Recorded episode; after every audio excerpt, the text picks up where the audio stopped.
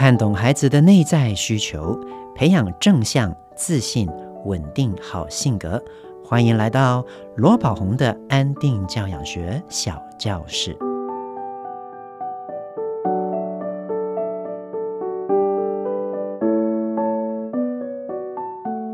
大家好，我是罗宝红。常常都听到很多爸爸妈妈说，小孩子在小时候呢都很可爱，但是随着他们越来越大，就好像变了一个模样一样。尤其是过了4岁啊、4、5岁啊、6岁的孩子，就发现他们越来越不听话，越来越难教养。是不是真的是这样子呢？你有没有这样的问题啊？所以今天我们再来聊聊这一个相关的话题。有收到一位妈妈的来信，她说啊，她的孩子刚好要满5岁了，发现他最近这半年来真的是每件事情都喜欢唱反调，而且呢常常都会故意做一些妈妈不要他做的事情，让他在教养上感觉到非常困扰。这位妈妈说，孩子在4岁之前是很容易沟通的，是一个小天使，不像现在这样子。那以前可能因为他很好教吧，所以妈妈检视了过往的教养方式，发现有时候可能他会用了一些威胁或者是一些命令的语句。那到了4、5岁之后，渐渐孩子越来越多自己的想法，那如果没有太大的影响，通常妈妈都会随他自己决定。那但是最近他就越来越跟我沟通上出现困难了，比如说前阵子他得了流感嘛，那刚好这几天又是冷冷的天气，跟他说要换衣服的时候，他就会坚持想要穿某一件短袖的衣服。于是我就跟他说，不行啊，外面天气很冷呢，而且你最近才刚生病，所以不可以这样子穿。那他就一直跟我撸，最后我就给他一个妥协，我就说你穿短袖可以，但是你要穿外套。那于是讲好了，我们就出门了。那结果没想到出了门之后，他就开始跟我说，妈妈我好冷哦，我要抱抱哦。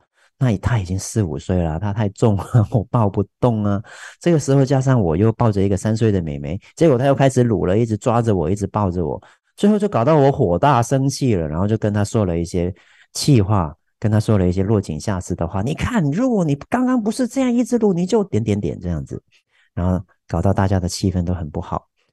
于是我就很困惑了，老师，因为已经是要5岁了，不是应该越来越稳定，越来越自律了吗？怎么我反而感觉到这个孩子越来越难沟通呢？老师怎么办？这个呢，就是我们今天啊，可以聚焦来讨论一下的地方。首先我们要了解到哦，一个孩子的成长在0到3岁跟0到6岁，其实教养方式是有所不同的。为什么呢？因为孩子的发展成熟度不一样啊。0到3岁的小孩啊，基本上是从一张白纸开始，所以我们每件事情我们都给他指令语，甚至是命令句，这是需要的，这是无可厚非的。当然我们在给予的时候，我们会用一些比较有礼貌的方式，比如说请你走过来，来请你下来吃饭了，来请你去上厕所了，来请你洗手哦，谢谢，这样子。我们用指令语在0到3岁的这个时候是非常的频繁的，这是必须的。但是随着孩子到了4岁，当他的自我概念越来越完整，当他已经开始越来越独立的时候，如果啊，我们还是处处都跟他使用命令句、指令句，然后如果他不做，你就用威胁句的话，那孩子的心里面就会开始感觉到自己越来越没有价值感，越来越没有归属感。他心里面可能就会出现一个 OS， 就是我想做的事情你都不让我做，然后我不想做的事情你却一直用命令的、威胁的要我做，我觉得自己好糟，我觉得我好没有价值哦。因此就会开始出现了一些不当行为，比如说像在我的书罗宝红的安定教养学里面讲到的，他会开始做一些事情来故意引起你的注意，寻求过度关注，或者是你说 A 的时候他故意就要 B， 你说 C 的时候他就偏偏不要去 C， 他会希望借由这样的一些做法能够让他感觉到自己是一个有价值，能够为自己决定的一个孩子。所以寻求过度关注以及权力斗争的这些教养行为、教养问题啊，都是源自于孩子因为在一个错误的教养关系、错误的教养环境里面，让他感觉到自己归属感跟价值感低落才会引起的。最常出现的就是在4岁过后，当大人过度使用命令句以及威胁句来对待孩子的时候，就会出现这样的问题。所以很多人都会说，为什么孩子到了4岁过后越来越难教？这个就是一个我们去检视自己教养方式，去改善这个教养方式最好的时机了。那要怎么样改善呢？首先请大家一定要记住随着孩子越来越大我们要了解在给予孩子自由以及规范上面，要记住这个自由与纪律的7-3原则。意思就是在日常生活里面给予孩子的自由要占 70%， 而必须要遵守的规范要 30%， 这样孩子才不会觉得每件事情都必须要任由大人的摆布，每件事情都必须要听从大人的命令以及使唤。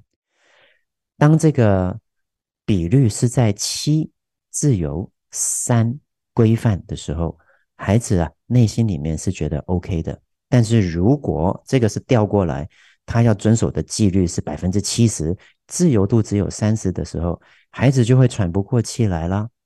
那很多家长在我的工作坊里面，当他听到这个教养的观念的时候，其实都会安静下来想想看，确实我的孩子已经5岁了，我好像从早上开始他醒来到他睡觉关灯之前，我每件事情都是用命令语，难怪我的孩子会越来越跟我斗争，越来越不好带，越来越喜欢跟我撸了，最后都会搞到我生气。原来不是孩子的问题，是我教养里面出了问题。所以记住这个自由与纪律的7-3原则，给孩子的自由度应该是7，必须遵守的规范原则占 30%， 这是第一个我们必须要注意的事情。那再来了，我们要检视到在给予孩子规范的时候，平常我们的规范有没有明确而且坚定呢？如果我们给予孩子的规范，每件事情孩子都可以跟我们撸，跟我们有情绪结果我们都会妥协的话，那我们在这个不坚定的规范里面让孩子养成习惯了，孩子就会习惯每件事情都跟我们撸，每件事情都跟我们撸，然后越撸会越用力，因为他试过用撸的可以得逞了嘛，可以尝到甜头了嘛，他下次就会撸的更用力更用力更用力，那很可能就会形成一个孩子就攻城略地那我们大人就节节败退的负向的教养的情境了。所以我的好朋友何翩翩老师，他写了一本教养书，他里面讲过一句很重要的话，叫做为人父母，我们可以温柔，但是不能退让。换句话说，我们现在都很流行不打骂的教育，对不对？我们可以不打骂，没错，但是我们不能够不坚定原则。这个就是在正向教养里面我们讲的核心态度，和善且坚定里面的坚定。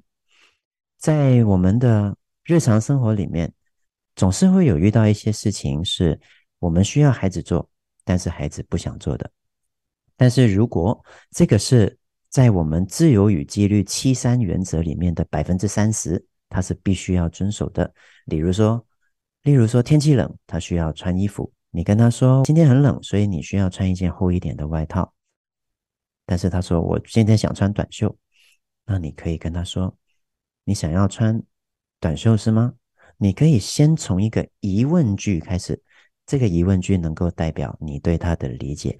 你想要穿一件短袖是吗？他就说是你可以跟他说我知道你想要穿短袖，但是我需要你去配合我，因为今天外面太冷了。你可以温柔，用温柔的态度跟他说，但是你的态度上不能够退让，言辞要坚定。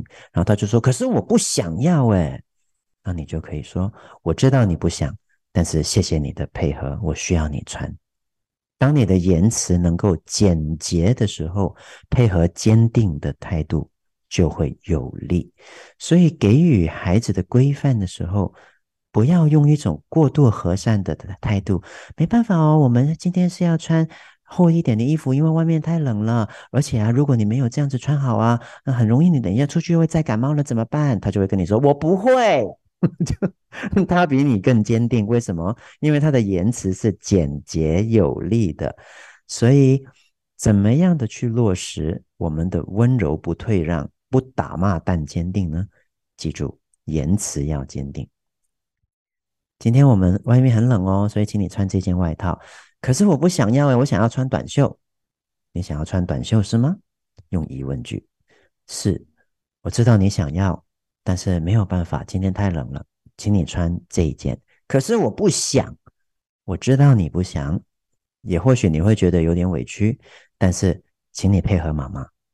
很简单的去这样子说 OK， 这个是我们在教养里面呢，不能够去妥协的事情。我们可以给予孩子很多的自由，但是有些地方是不能够给予他自由的，比如说在健康上的议题以及安全上的议题。又例如有些小朋友的父母会跟我说，在过马路的时候他都不愿意给我牵手啊，怎么办？像这种议题是不能够给予孩子自由的。你可以跟他说，我知道你不想，但是牵着手才安全，你不牵手是危险的，就牵着他啊，你不需要讲一大堆道理，不能够不牵手哦，因为不牵手的时候，如果你走出去被车子撞到了哦，那这样很容易会受伤，会死掉，死掉妈妈会很伤心的。他又会跟你说我不会，我会好好走，有没有？哦，所以简洁有力的言辞很重要。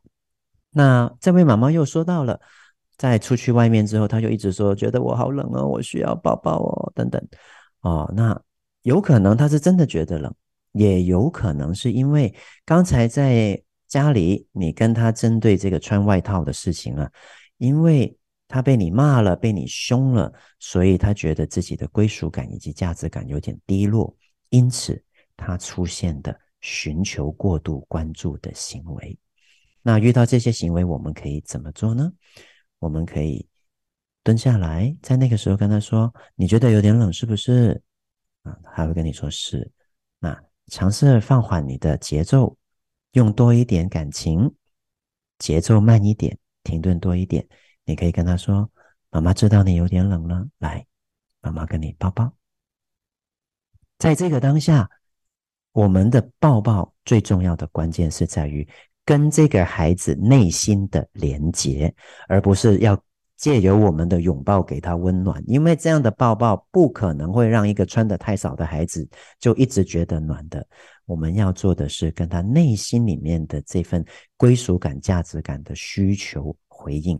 所以当我们在这个时间点啊，我们了解原来孩子只是讨抱，而不是真的觉得冷的时候，我们用一个能够回应他这个讨抱的心态来去回应他。你觉得有点冷对不对？妈妈好心疼哦，来，妈妈跟你抱抱，下次要加油哦，记得如果天气冷就不要再跟妈妈撸了好不好？来，妈妈爱你，抱一下。然后你就跟她说，可是我还需要抱着妹妹姐姐，妈妈牵着你好吗？要加油哦，谢谢你愿意配合。当我们能够这样子的时候，我们给了她一个温暖，她觉得自己归属感、价值感有被回应了。然后你再加上用一个接纳的态度，鼓励的言语来对他的时候，这个时候他内心里面就会升起自我期许，他就会愿意配合。注意，如果我们一直都心烦气躁，然后他又一直鲁，我们又没有办法回应他自己的内在需求的时候，最后我们真的很可能就会像妈妈这个例子里面，我们又跟他说气话，我们又落井下石的骂他，那这些话都不会让这个孩子内心归属感跟价值感被回应，当然他最后就会一直跟你鲁，一直跟你鲁啦。所以我们总结一下今天我们讲到的一个很重要的议题哦，孩子到了4岁之后，因为他的自我认同的概念已经确立了，所以他也会无意识的更想要确认内心的归属感以及价值感。0到3岁的孩子，我们用命令语、指令句是可以的。记得在孩子3、4岁之后，我们尽量要把这些命令语、指令语变得婉转一点，比如说改为启发式问句。又或者是我们能够，第二点，在自由与纪律里面，我们调整为7-3原则。给孩子的规范 30%， 给孩子的自由是7%。又或者是如果穿外套的话，你可以给他选，穿衣服给他选。你必须要他穿外套，但是外套他可以自己选，但是不能够不穿。给予孩子的规范，记住，要明确、坚定。给予规范的言语，记得要简洁有力。在孩子成长过程里面，一定会有不想要配合的时候，我们可以温柔，但是记得不能够退让。在教养里面，孩子跟我们的关系是最重要的，所以要记住，保有孩子内心的归属感以及价值感。在平常的时候，不需要规范他的时候，多跟他的内心连结，多给予孩子具体、当下、诚恳的鼓励，我们都能够让孩子升起归属感、价值感，让他有自我期许。而当一个孩子有自我期许的时候，你在教养上就容易多了。那如果这个孩子因为归属感、价值感缺乏，所以会形成一些寻求过度关注、权力斗争的行为，那我们就要开始去检视自己教养孩子的方式了。往往都是一个孩子内心里面对这两方面越匮乏，他出现的这些偏差行为，教养问题就会越来越多的。所以这个是一个警戒讯号。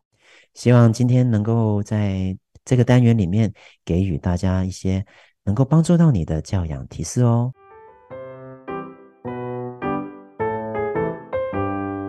一句英语小单元，今天我们要跟大家介绍一下常见的家人英文该怎么说。在日常生活里面，我们常常都会用到的，比如说爸爸妈妈啦、兄弟啦、姐妹啦等等。 OK， 比如说爸爸，我们英文呢正式的名字叫做 Father。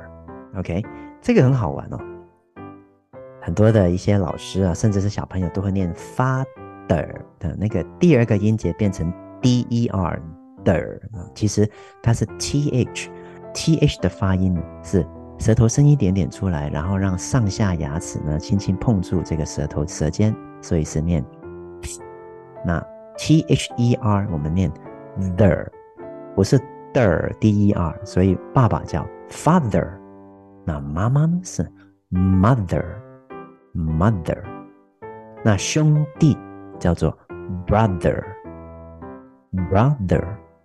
姐妹呢是 Sister， 它就不是 THER 了，姐妹是 SISTER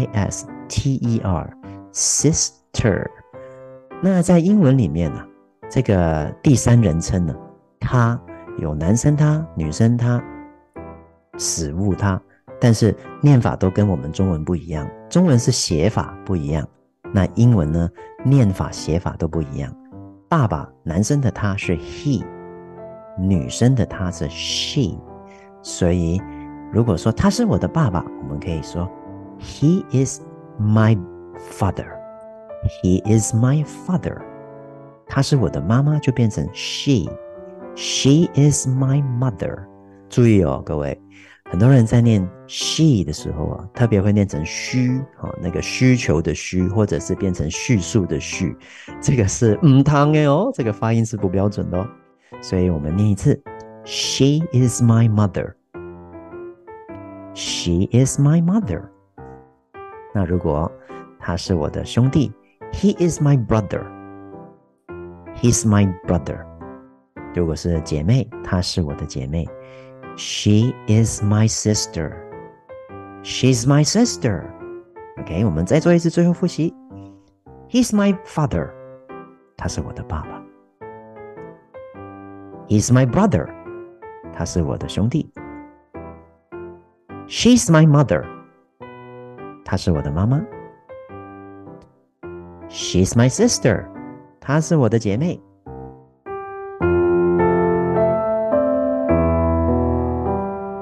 谢谢大家今天收听罗宝红的安定教养学小教室。喜欢今天的节目吗？我是罗宝红。亲子天下 Podcast 周一到周六谈教育，聊生活，开启美好新关系。欢迎订阅收听 Apple Podcast 和 Spotify， 给我们5星赞一下哦。对节目有任何的想法，想听什么内容，都欢迎你在许愿池给我们回馈。我们下次再见啦，拜拜。